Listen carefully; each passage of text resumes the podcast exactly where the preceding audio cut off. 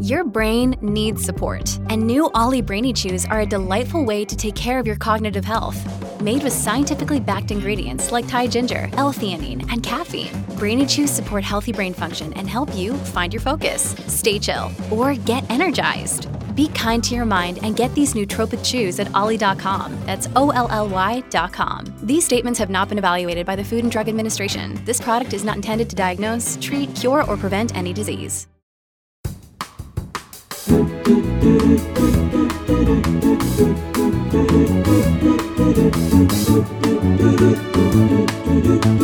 Namaste, motherfuckers.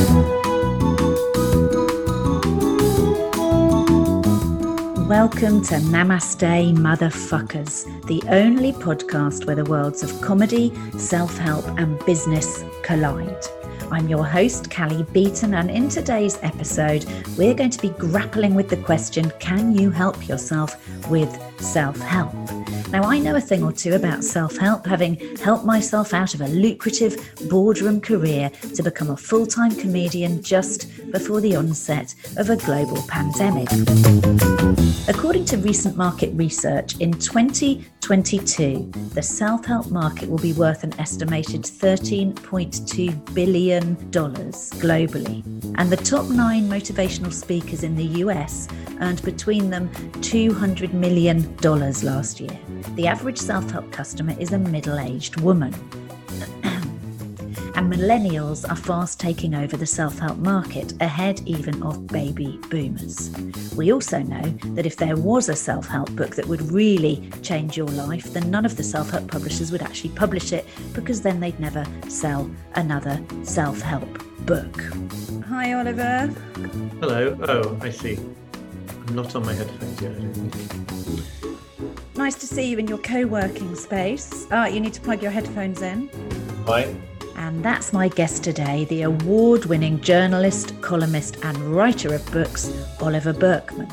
Have you got children who are old enough to be your IT department when you're at home, or are they still a bit young to be solving your problems? No, we have one 4-year-old, and he tends to steal my technology and hide it in the IKEA circus tent. I've been a fan of Oliver's work for ages. I must have read pretty much every edition of his Guardian newspaper column that ran for well over a decade, called This Column Will Change Your Life. And it did actually change my life. I spoke to Oliver recently from his house in New York, and I managed to park my fangirl instincts long enough to chat about things like silent meditation retreats, goal-free living, and why it's important to stay on the fucking bus. I started by asking him about his Guardian column and where it all began.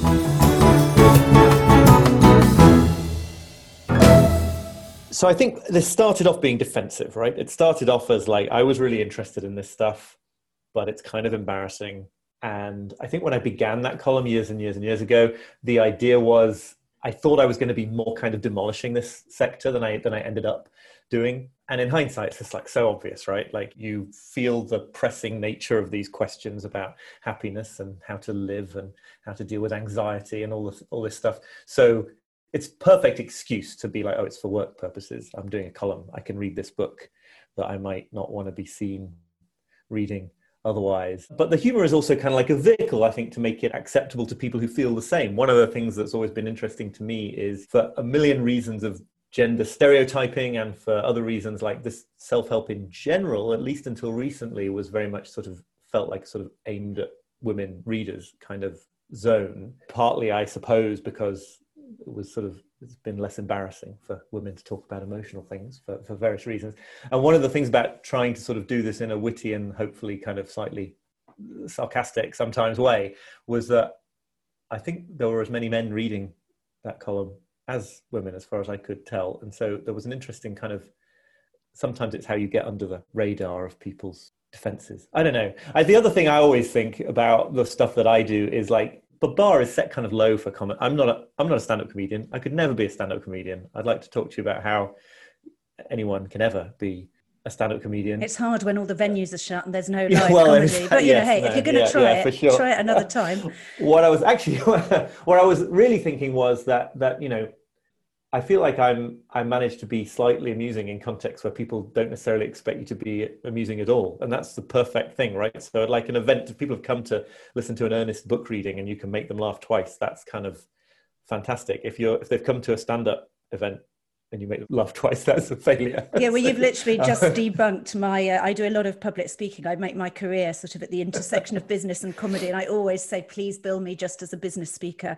and don't mention I'm a comedian. And then, of course, you get massive kind of kudos for being funny. Right. And sometimes by the end, they're like, oh, I thought you should be a stand-up. And you are. So, yes, that's definitely, you know, yeah, under-promise and over-deliver. That's a good life mantra. But you talked about it being a way of sort of getting in under the radar with perhaps an unlikely readership. But it felt a bit to me, so your column ran from 2006 until last year, and which yes, is wow. Yeah, since we were both at school, obviously, when you started, and it seemed and it seemed to me that you sort of got under your own guard, so your own guard sort of seemed to go down over that period of time, so you sort of by stealth sort of got, I don't think you were ever cynical, but I suppose maybe skeptical at the beginning, and maybe because you articulated that skepticism, and I guess your the antidote, which we'll talk about, is really all about a certain healthy skepticism for the positive psychology movement. But did you feel that your attitude to self-help changed through those 14 years writing the weekly column? I'm still not quite as zen about life to realize that the idea that I can be doing anything 14 years. Somebody when I finished the column, I got a lot of very lovely feedback, and somebody said they were upset it was finishing because they'd grown up with it. And of course that's completely quite possible. I mean, it's time-wise, I find it weird that it could be my column. But yes, time-wise, of course, things that go on for 14 years, you grow up with, and that just is, it blows my mind, because obviously one feels about permanently kind of 27 on the inside. Listen, I gig with people who are younger than my children now. My oldest child is 23, and I find, obviously I started very young, but I do find that, yes, welcome to my world. It's a shocking thing. But yes, so 14 years, and it was weekly, wasn't it? I mean, you did write that as a weekly column. Yes, a few weeks off, but yes, basically as a weekly column. And I think that, just to go back, trying to answer your question, totally, I definitely kind of surprised myself in terms of what was valuable in self-help. I definitely expanded massively what I counted as self-help, so that I didn't have to sort of limit myself to 9-step plans for happiness, and could read into kind of spirituality and philosophy and blah blah blah. It would still happen, and it still does sometimes happen, that people say at events or in other contexts, as if they think they've figured something embarrassing out about me, that I'm really using this as a form of therapy for myself. And as if I'm just like, of course, right? I mean, maybe when I began, I wouldn't have admitted to that, but it seems like so obvious. And I think the great sort of privilege of being able to do that column has been because of the readership and the venue and all this stuff. It's possible to sort of be very honest about what you do have to offer a reader, which is, I've had the time to read these books, and I hopefully have a way of articulating it that works, without having to pretend like you would in some other venues, or as a sort of self-help guru of a classic kind, that you've got your life sorted out, right? You can still be honest about all the ways in which you're sort of stumbling through this stuff, and the fact that you are still as much in need of this kind of wisdom as anybody else. You're not a flawless person, is what you're saying, which I think is I certainly am not, but I think that lots to do with how we promote ourselves in the attention economy today sort of pushes us towards saying that we are, right? You have to present, there's a lot of pressure to present this kind of thing, or to go the other way, and there's a whole sort of subsection of people whose whole brand is that they're kind of like a total wreck. The humble bragging lot. Right. Yes. And I just want to be neither. I don't think I am a total wreck. I think I've learned a ton, and I've got some useful things to tell other people, but at the same time, it would just be so endlessly uncomfortable to be having to pretend that like my days are unbroken joy and productivity. That's just like, well, I was pleased. Who's going to believe that? I was very pleased that you were quite late in answering my email, because I thought, well, if he was so good at all of this, he wouldn't have left answering my email till the day before. Not that I'm shaming you on the podcast. No, don't even get me started. That email is, I think I'm getting worse at that, but that's not because of, yeah, that's interesting. I think that's because I'm starting to resent having so many emails now. I'm like, it's not so much that I don't have the right techniques. It's that I'm like, why should I answer emails? Well saved, sir. Very well. Because, well, no, it's because, you know, people people have a right to reply from me, and some of them are offering me work. So, yes, no, that's true. And it does tie in. I'm going to talk in a moment about with you about productivity, if I may, because there are a few themes of yours that have really stood out for me. And obviously, you do write a lot about productivity, and I know your upcoming book is all about that. Do you want to just say what the title is of that book? We will come back to it, but let's get a good shameless plug in, nice and early. Sure. The title of it is 4,000 Weeks, and I'm almost certain that the subtitle in the UK will be Time and How to Use It, and in the US it's Time Management for Mortals. So the idea is that this is a book about time management, but hopefully in a very unusual way that sort of takes ridiculously seriously the fact that we only have a tiny amount of lifespan. 4,000 weeks is about 80 years expressed in weeks. Yes, I just did the maths on that, and it's a bit like the 10,000 hour rule, Malcolm Gladwell's rule. It took me ages to work out how many years and weeks that was. So 4,000 hours is about based on becoming 80. The idea is just that I really wanted to write a book that took seriously that my argument basically is that we have these incredible limitations on our time and our energy. And it's actually way more empowering to embrace that truth and start from there than it is to do what a lot of self-help will have you do, which is basically sort of lull you into the belief that there'll be time for everything, and that with the right system, you can fit in an infinite number of tasks or ambitions or emails into the course of a day. And that this actually just has the effect of making everyone more stressed and more busy and less focused on the things that matter the most to them. So it's like a bucket of cold iced water to the head in a way, I hope, but not for no reason, not to just say, give up, it's pointless, but to actually say this is what you need to know in order to use the time you have on the things that matter the most. And as ever, I am, yes, telling myself that as much as anybody. Choosing which hill to die on. That's what I always used to say to people who worked for me at Viacom when I had multi-million dollars of revenue to worry about, and everyone would be can I do this and this? I'd be choose which hill to die on. Just basically do the thing that makes the money, honey. So not that I'm a mercenary type, but I did have a job that was about money for a while. So now it's about earning none. But hey, so I'm going to just tell you, if I may, I mentioned the columns that changed my life. So I want to just gloss over a couple and then dive into a couple more. One of them was, do you feel like a fraud? Imposter syndrome. And I know that obviously everyone's talking about imposter syndrome. Michelle Obama gave it a big old comeback when she was doing the book tour for Becoming. And you talk in that column about comparing your insides with other people's outsides, which I thought really summed it up well. What's your sort of headline thought on that topic? Well, yeah, that phrase, I can't take credit for comparing your insides with other people's outsides, but it's a really good, pithy way of thinking about the problem here. The basic problem being the reason that you feel like the only one who has this constant inner monologue of self-doubt and anxiety is because you can only hear one inner monologue, right? Not because everyone else is going around totally confident. I think the really crucial thing about imposter syndrome is not to try to, I think a lot of time is invested in energy today in convincing people that they're not imposters. There's actually something to be said for understanding the sense in which we all are imposters, all of us, and that everybody is winging it, and that you don't need to try to sort of replace your sense of kind of winging it with a sense of being super confident. You just need to remind yourself that everyone else is winging it as well. So although there's something to be said for assertiveness training and confidence and all this stuff, it can backfire, because what it does is it makes everyone else even more convincingly accomplished, and it sort of prompts everyone to put this face on they know what they're doing. And you've got to do it in a lot of corporate and other contexts, I get it. But I think deep down it's worth remembering the problem is not that you don't know what you're doing, it's that anyone would ever pretend otherwise. Yeah, and I guess Brené Brown has done a lot to sort of counter that with her kind of work on vulnerability and shame, making it to the mainstream. And I think one of the things that I really liked about that piece was that you said one of the ways to combat it is for us all to talk about having it. And certainly, I think that's a huge relief when I'm sure you and I are both on a similar speaking circuit when the wind's in the right direction. And I think there's an overwhelming sigh of relief when someone comes onto the stage who's a sort of guru and motivational, and they go, I'm a hot mess, but here's what what I think. I think everyone goes, oh, thank God for that. You didn't climb up Everest wearing only a pair of tweed plus fours and then get back in time for tea.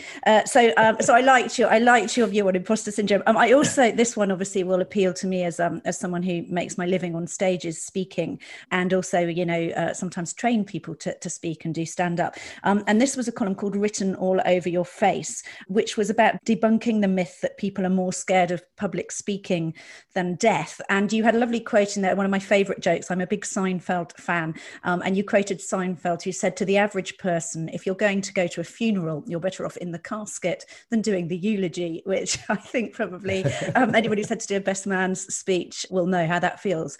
So tell me a bit about that one. This was sort of pulling apart the illusion of transparency, right? That we all think everyone can see what we're thinking and what we're meant to be doing. Yes, this is a relatively old one, so I'll be testing you. Scouring my memory banks for the exact points. Just make some shit up. That's the main thing about public speaking. But I'll tell you what I think about that now. Yeah, I mean, there's a basic sort of problem that everyone, and it's related to imposter syndrome, right? You not only think that you're no good, you think that you're kind of showing it, or it's about to be exposed at any moment. And again, this is to do with the privileged access that we have to our own minds. There's an old experiment that shows if you have people think of a song and then tap out the rhythm, but just the rhythm, they are completely convinced that basically everyone ought to be able to recognize the song that they're tapping out, and almost nobody can. I mean, I'm paraphrasing the results of this research, but it's much harder than you think if you are not party to the imagined melody. And this sort of generalizes and extrapolates, right? You're not showing the level of incompetence that you fear you are.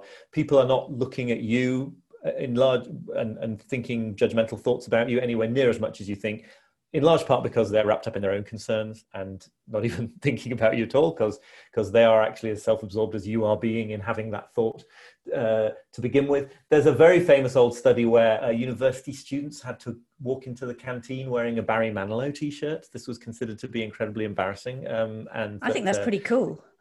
Well, times have changed, right? But they, it wasn't retro then, but they asked people to guess, to estimate how many people they think will notice versus how many people do. It's like, nobody notices compared to the number of people you think are going to notice.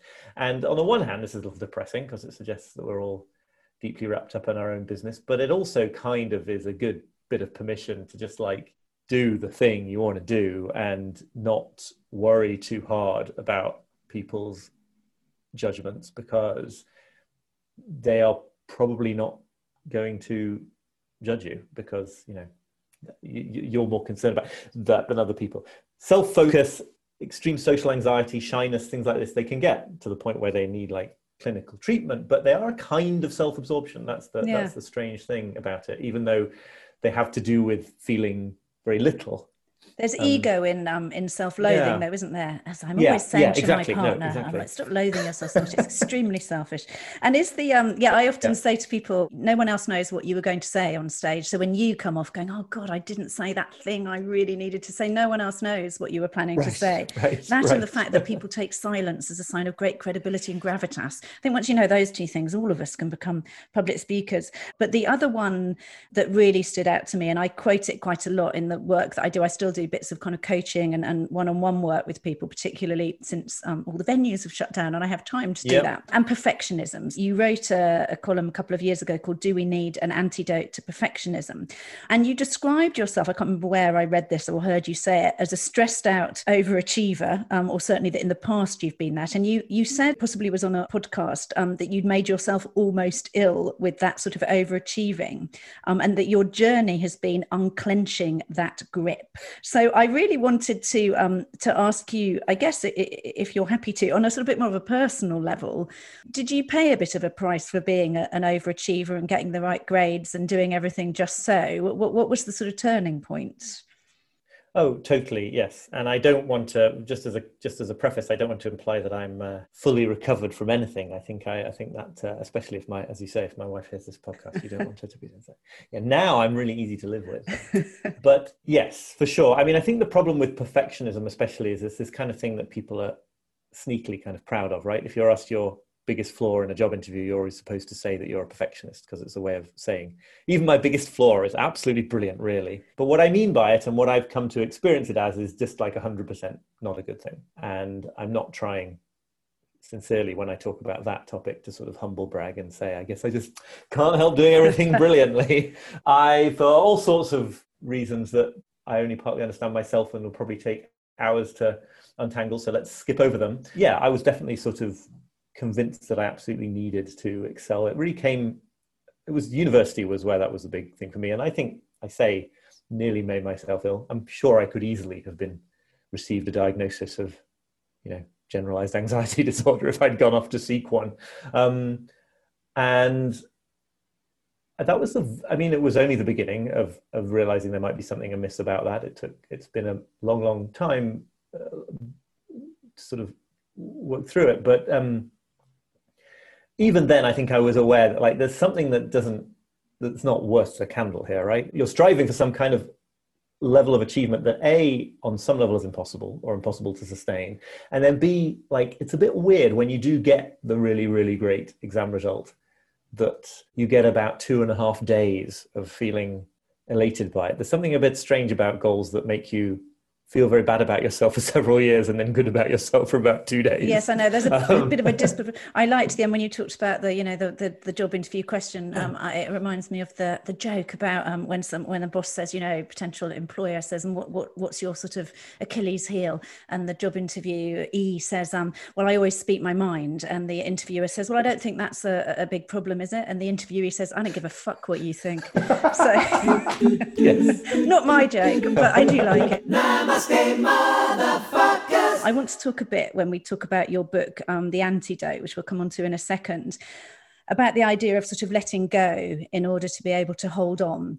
And someone described love to me like that recently, as if you think about liquid mercury, and you have a little ball of liquid mercury on the palm of your hand. And if you just hold your hand very still and keep your palm open, the liquid mercury will just stay in a little ball in your hand. If you try and hold on to it, it will trickle through your fingers. And there seems to be a sort of almost a theme through some of your work, a through line of, you've got to really be able to feel pretty shit in order to ever feel good. I'm probably putting it in the wrong terms, but a sort of, letting go of the quest for happiness and being able to feel really the opposite of happy, sort of negative visualization, in order to then be able to live in a more contented way. I think that's totally true. And I think all I'm doing is stumbling backwards onto the lessons of most of the world's religions and spiritual traditions and schools of psychotherapy. So it's like, it's not original in that sense, for sure. One way of understanding this, I suppose, is that it's to do with your capacity to feel, right? It's that the way that emotions and mental life and fulfillment work is, ultimately, it's just a fact about the human mind, right? It's not that you can sort of push away all the bad stuff and like climb up to the level of the sunlit uplands and have a wonderful experience. It's that you have to be big enough as a sort of psychological container to be okay with the lower lows in order to experience the highs. And I suppose the other sort of abstract way of thinking about it that resonates the most for me at the moment is it's about control, and it's about sort of understanding the really true limits of the kind of control that any of us has. And what I sort of recognized in myself over years was that I had spent sort of decades of my life trying to get out and on top of my own life, so that like I was somehow not in it, but running it, and not in the flow of time that is a human life, but somehow, in a control room somewhere, directing it. And as soon as you put it in those terms, it's kind of ridiculous to imagine that anyone could do that. But I think that's what people are doing when they try to make themselves incredibly productive in most of the conventional ways, when they try to guarantee certain kinds of positive experience through positive thinking and all the rest of it. And that what they're basically doing deep down is that, for one reason or another, in almost everybody's case, there are some feelings that they really don't want to feel, that they have been convinced as a result of their upbringing and life experiences, that it would like kill them to feel, or be equivalent to death to have to feel. And it's kind of not true. And so the more that you can let yourself feel those things, the more you're actually freer to choose the experiences that make you happy and choose the tasks that are meaningful to you, because you're no longer fixated on this other task of trying to ward off certain feelings that you think would annihilate you if you were to let them in. As always with all of this stuff, you know, there are people who've experienced far, you know, severe trauma, as I have not, who I think it's still true for them, but it probably needs really qualified professionals to go through this kind of stuff with. But I think to some extent it's true of all of us, that where there's things we don't want to feel, and we behave, as the old school psychoanalysts would say, neurotically. And positive psychology is often about, it really espouses avoidance in a way, doesn't it? It says, well, we're going to try and avoid these feelings by replacing them. We'll reassure ourselves with all these other positive feelings. And it doesn't really bring us hard up against what we're actually feeling. Because in your book, on which I should give its full title, The Antidote, Happiness for People Who Can't Stand Positive Thinking. I mean, you look at lots of things from Buddhism to Stoicism. And one of the things you talk about, which really, as soon as you start talking about sitting with the difficult, I know you've had a fair bit of experience now with meditation and mindfulness, as have I. And I was quite interested in your book. When I read it for the first time, I hadn't done any mindfulness. I certainly hadn't done any silent practice. And you've done two silent meditation retreats? I know you wrote about one of them in The Antidote. Yes, I've done two sort of roughly week-long things. There are people who've done vastly more than that. Never mind them. There's no room for them on this on this amateur podcast. So you've done two, which I think is probably two more than lots of our listeners. So, and you seem to have a slight conflict experience on the one in the book, but overall really positive. So for people who haven't done much mindfulness at all, let alone silent meditation, I know you do practice mindfulness, right? You do it as a daily practice? I'm highly inconsistent. I'm happy to talk about the things I do manage to do on a daily basis like this, but meditation, sitting meditation, is not at the moment one that I have a very. But I do, yes. I try to, and I have done for long periods, and I'm sure I will be better about it in other. I'm glad I've meditation shamed you. That's brilliant, Mike. That's job done. We could. I have not meditated today, for example, and I did not meditate yesterday. What an arsehole. But I have. I don't want people to get the wrong experience. Oh, well done. I have. I did 7 minutes, and then the cat was sick. But I was going to. I'm sure you've heard of the Hoffman process. Have you heard of it? I have heard of it. That's about it. Yeah, it's interesting. No, actually, I'd recommend you read up on it. But the Hoffman process, okay, which is it was founded by Bob Hoffman, who I think was a car salesman, and he came up with it in the 60s. But it's been quite popular ever since. It's quite hard to find a bad word written about it, which is unusual with things where lots of journalists have gone and done it, I'm sure, with a view to blowing the lid off it. And by the way, I'm not on commission from the Hoffman process to say nice things. But one of the aspects of the Hoffman, which was 8 days, I did it just over a year ago. It was 8 days with no contact with the outside world, and fair amounts of silence. But that wasn't the overarching thing. It's all about unpacking stuff from your childhood and your relationship with your parents. But I was just going to ask you, having never done that sort of thing before, I found a great peace in silence, and everyone really took the piss out of me when I was going to do the Hoffman. They were like, Callie, you can't even be quiet for like 3 minutes, for you to have to be silent for swathes of time.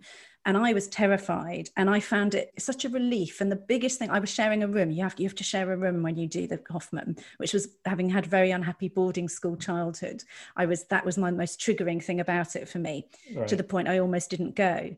And then our first night was in silence, and I realized how much social anxiety there was in me about thinking, if we're speaking, I've got to make everyone else feel okay. So my assumption was, I'll have to talk to this woman, I'll make her feel okay, I'll have to be polite, and it'll be awful. And then when we didn't say anything, I thought, I quite like having her around, because I don't have to say anything. So how was your response to silence? I totally resonate with that, because one of the other things that was striking about the two retreats that I've done is they sort of suggest to you at the beginning, not only are we going to be in silence for these days, that you should sort of, broadly speaking, go around with your head slightly bowed, looking at towards the floor, because otherwise you get into this very weird place where no one's talking, but they're kind of like making eye contact with each other and gesturing, and it's all very strange. So you're sort of like, your eyes are kind of looking down.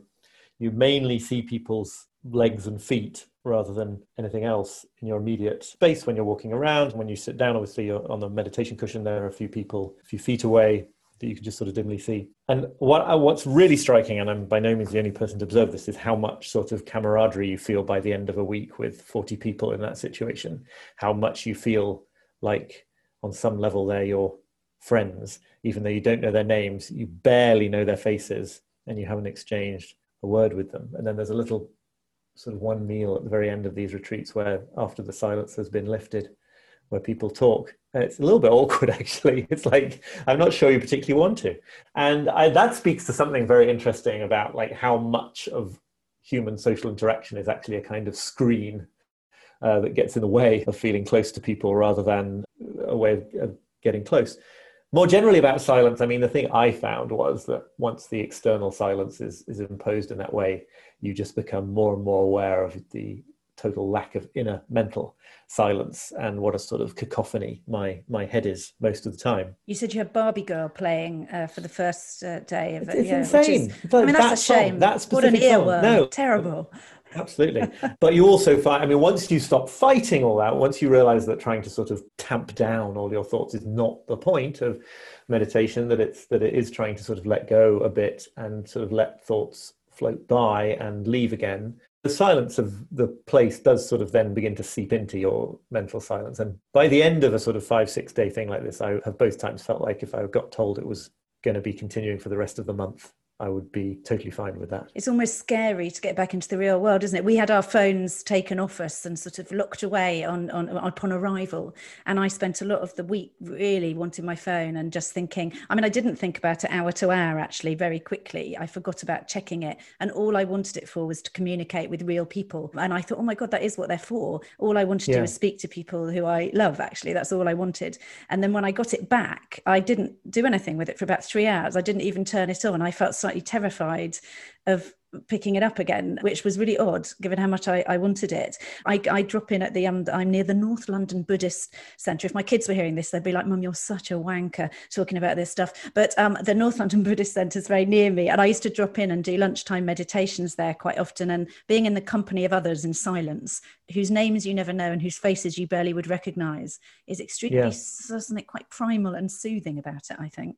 No, absolutely. Namaste, motherfuckers. So in terms of looking at what you say about sort of happiness, and you talk a bit about, quite a bit about Stoicism. And I guess that's kind of where self-help started in a way, wasn't it, with the ancient Greeks and the ancient Romans. And that, and you talk a bit about, quite a bit about needing to square up to the worst that might happen in order to take the sting out of it actually happening. Do you want to say a bit more about that? Yeah, I was so happy to discover that this was a Stoic technique that they call negative visualization, or the premeditation of evils, rather than being a curmudgeon. It's me, right? I think it is known also, it's very closely related to what gets called defensive pessimism. This is kind of like, it's being a curmudgeon basically, but it is sort of as a calming anti-anxiety approach. It is really trying to think through the nuts and bolts of what the worst could happen about the thing that you're worried about, and what you would do if that worst thing happened. And and this is me just talking about my psychology, but I think it does apply to quite a few people. What you realize then, or what I realized, is that a lot of the time when I'm feeling very sort of anxious and apocalyptic about things, if I really stopped to think about it, I'm imagining that if this thing goes wrong, it will be the end of the world, like almost literally, that there will be no coming back for my entire life from this thing going wrong.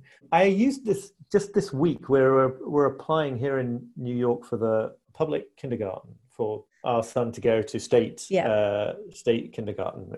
And it's like you have to choose between like multiple places, although probably you don't actually get the choice, but you have to say what you'd want if they did decide to give you the choice.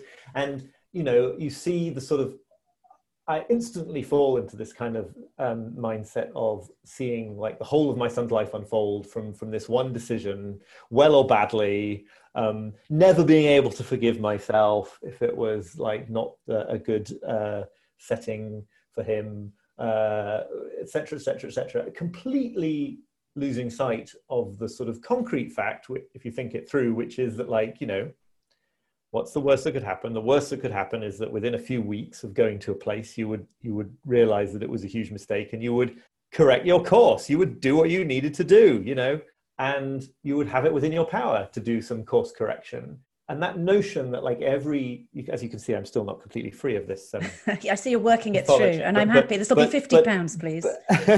But the idea that every decision holds the whole of your fate and that of people you love. It's just like, there's no way to live. Yeah, you really helped me actually with a decision I was trying to make. And in fact, thanks to you, Oliver, I'm still sitting here with a life and a career. It's all thanks to you and your columns and your writing. But your final column in 2020, and it really hit me, and I was like, blimey, it's stopping. And you called that column "The 8 Secrets to a Fairly Fulfilled Life." And there were two that stood out to me. One of them was knowing when to move on, and you obviously had decided that was the time to move on. But the other one, which happened on a day when I was really stumped by quite a big life decision, was when stumped by a life choice, choose enlargement over happiness, which I know isn't your premise, but it really opened my eyes to what you might do at a decision-making crossroad. So the idea of enlargement over happiness, do you want to say a bit about that? Sounds like that might help you with your decision with your son. Yeah, I wonder if it does apply here. I think it, yeah, having him out of the house will enlarge your free time. I think that's the main thing about kids going to kindergarten. So this basic idea here is, firstly, we're really bad, famously bad at predicting what's going to make us happy. So you just don't know, right? You think all sorts of life choices are the ones for your happiness, when actually they're not. It's not going to work. More importantly, I think there's lots and lots of situations we find ourselves in where the question just seems unanswerable, and you're torn because the person that you're in a relationship with is really great in certain ways, and you hate the prospect of loneliness. But on the other hand, there are these issues, and it would be kind of amazing to be independent again, or, you know, if it's or it might be a job, and all these kind of turning points. You can sort of argue yourself into total paralysis. But if you ask, is the choice I'm planning to make, what choice would enlarge me and what choice would diminish me? I think there's surprisingly often this sort of calls forth an intuition about what you need for your growth. So an example for me was, there was a time a number of years ago now, shortly after I'd moved to the US, where it sort of felt like I kind of wanted to go back to the UK, and I know some of my parents and some other people would have been happier if I had done that. Well, that's what they told you, but yeah. Right. Yes. Well, yeah. I mean, I think when your kids are grown up, actually, you do want to see them a bit more than if they're. Okay, I'm looking forward to that day. Yeah. I didn't know what to do, but it was very clear to me, having just encountered this advice, that for me at that point in my life, although I might actually be a lot happier in certain ways if I did that, it would be a kind of a running away. It would be a kind of shrinking back from certain things that I needed to face in my relationship, in my plans for my life, in my job, whatever. And that staying was a kind of, for me at that point, was a kind of, it was maybe tough love in a certain way. It wasn't necessarily going to be all smooth sailing, but it was sort of what I needed to face up to. And so it was enlarging in the sense that Hollis means it. And I think most people, if you're unhappy in a job, for example, I think it's usually quite easy to tell whether the unhappiness is of the kind that is sort of causing your soul to shrivel away, or if it is the kind of stress it's good for you to feel, because it's going to make you better at things, and you're going to like push through some challenges to become a more mature and capable person. I just think it's a really useful thing. I don't know if you, I'm not going to try and make you say what the life choice was, but I'm interested in your own experiences with the question. Yeah, well, I'm still with my boyfriend, so let's just put it that way. So yes, and it's slightly reminded me of the sort of motivational theory, the idea of moving away from something or towards something, and even though they might look the same, the motivation would be very different. But motivational theory is a whole other topic. Yeah. And actually, well, one of the things when we're getting close to being out of time, and I was hoping to talk to you a bit more about writing and your writing process. So we may have to do a round two. If you're up for it, when your book's out later in the year. But suffice it to say that this new book's, but there's been 8 years between The Antidote and 4,000 Hours being published. So obviously 4,000 Weeks. 4,000 Weeks, yeah. Sorry. Yeah, that would be... Yeah, it's not quite that bad, yeah, you've just, the time limit. Yeah. But no, so 4,000 Weeks. And because that'll be your third book, right? But your first book was a compilation of your articles. So this is your second from scratch book. Exactly, yeah. It seems to sort of just get into the headline of it, which really doesn't do justice to all the work you've done about writing. But it seems to me that your view is very much it's the sort of process versus waiting for inspiration, right? That you come up with a good process and good habits rather than waiting for the day when the brilliant words come to you. Yes, I think that's right. I think making it as sort of mechanical and automatic as you can and taking away the sort of demand for brilliance on any particular day is really helpful. I think some people, including me at certain times in the past, turn that into a different kind of self-punishment. And I think it is important to remember that, like, you know, if you're drawn to this, it's because on some level you enjoy it. And I don't think that people should necessarily be kind of forcing themselves to do 3.5 hours writing every single day when it's just miserable. I think so. I'm slightly tending a little bit more back towards the inspiration pole there, because I think people turn that kind of just do the work thing into a kind of club to beat themselves with. But yeah, and I think like quantity over quality, I think that's like a really useful thing. If you can sort of get yourself into the spirit of meeting some word count or putting in some time instead of nailing the chapter or the idea or the routine or however it works in writing shit, basically. I remember reading an article about elite athletes. This is before the 2-hour marathon, elite male marathon record had been broken, and they were all saying, how are we going to get below 2 hours? You know, is that going to be possible?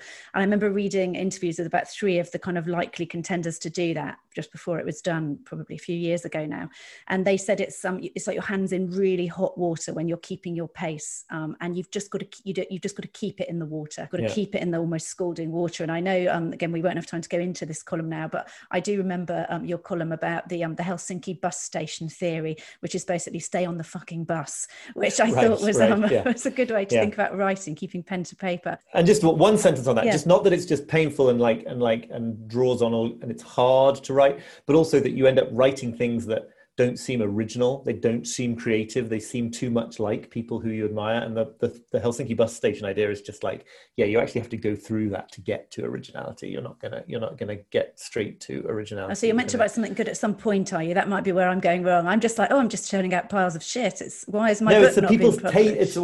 Glass has said this is why the American radio guy, that your taste is usually out ahead of your abilities at any one point. That's just natural for anyone who's in these kind of fields. So like, what makes genius stand-up comedy, because it's an area that you're immersed in and that you're passionate about. And therefore you see all the ways in which any single line that you write falls short of that in a way that, others don't. Well, mine's even worse, because I worked behind the scenes for, as you probably know, a couple of decades in comedy. So I've seen brilliant comedians at absolutely close quarters before I became one. So I'm so aware of the gap between what I'm doing and what brilliance is, but that's a whole other therapy session. I wanted to round off by asking you 3 questions that I always ask everybody on Namaste Motherfuckers. And the first is, what would you pick as your defining Namaste motherfucking moment?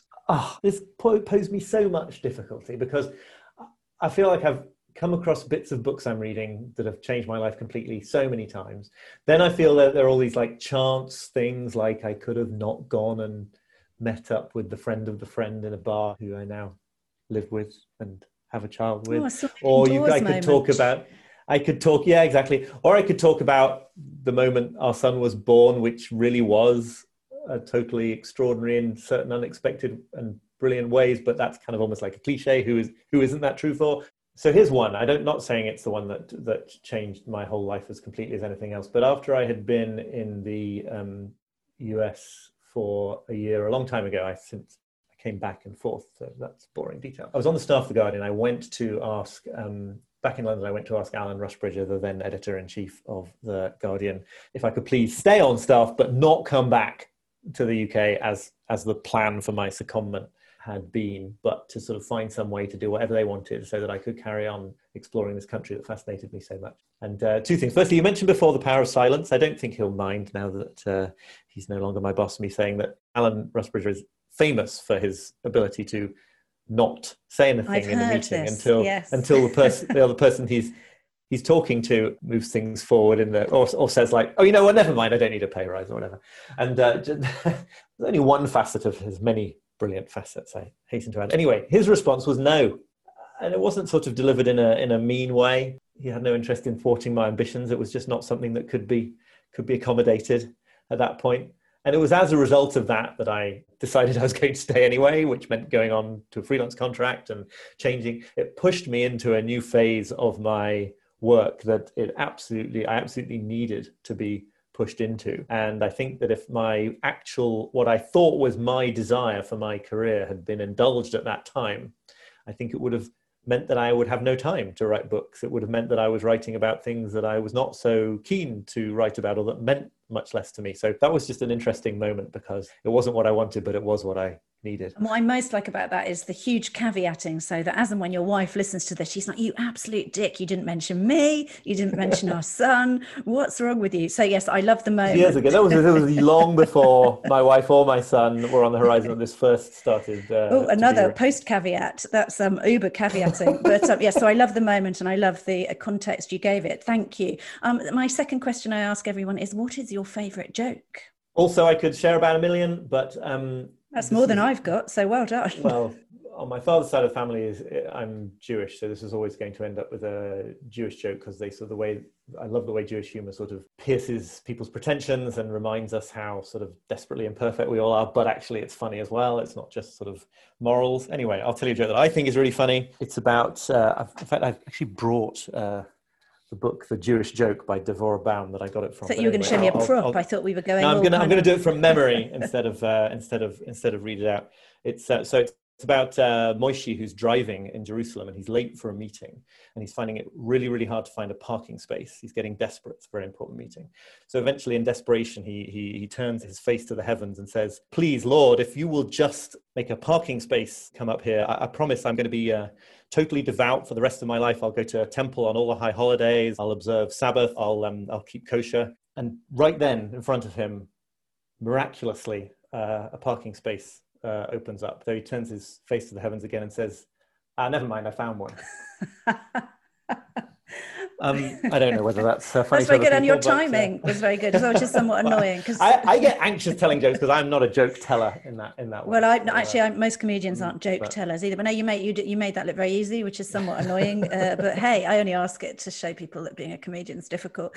So thank you. That's excellent. And my last question is: if there's one bit of life advice you could give to anyone listening, what would it be? I thought about this again, so many sort of things that might be kind of funny or surprising, but I actually think the true answer to this question would be something like, what do you think a really good friend would advise that you did? Jordan Peterson has a version of this in his book, 12 Rules for Life, which is to treat yourself as somebody you're responsible for helping. That's a lovely way to put it. I think it's a nice phrasing, but I think that sort of trying to internalize some friend or even sort of ideal parent in a way who wants the best for you, but understands that isn't always going to be easy is a really good perspective to try to adopt. Or to have a real friend like my friend Joe, who I go dog walking with and always tells me every inconvenient truth I really didn't wish to hear. So you could just all be friends with Joe. Brilliant. Yes, also brilliant. Yes, exactly. I'll hire her out. Yeah. Well, it's been, I could happily talk to you for a whole other hour. And as I said, would love to get you back to talk about writing and a few other things later in the year. But in terms of where people can find you, I know you have the twice monthly email, The Imperfectionist, that people can sign up for on your website, because I am signed up for it. So do you want to tell us a bit more about how people go about signing up to that and following and finding you? Yeah, that's at my website, oliverburkeman.com, burkeman. That's where you sign up for that email. That's the thing I would love people to do if you want to keep in touch and keep up to date with what I'm doing. I'm also too often on Twitter at Oliver Burkeman. And you have also got your book coming out. When will it be out in the UK and the US? Yes, that'll be out. That'll be in July on both sides of the Atlantic. There's a little bit more information about that at the website too. That's out from the Bodley Head in the UK and FSG in the US. Amazing. Well, you've been an absolute delight, Oliver. Thank you so much for joining me. Thank you very much.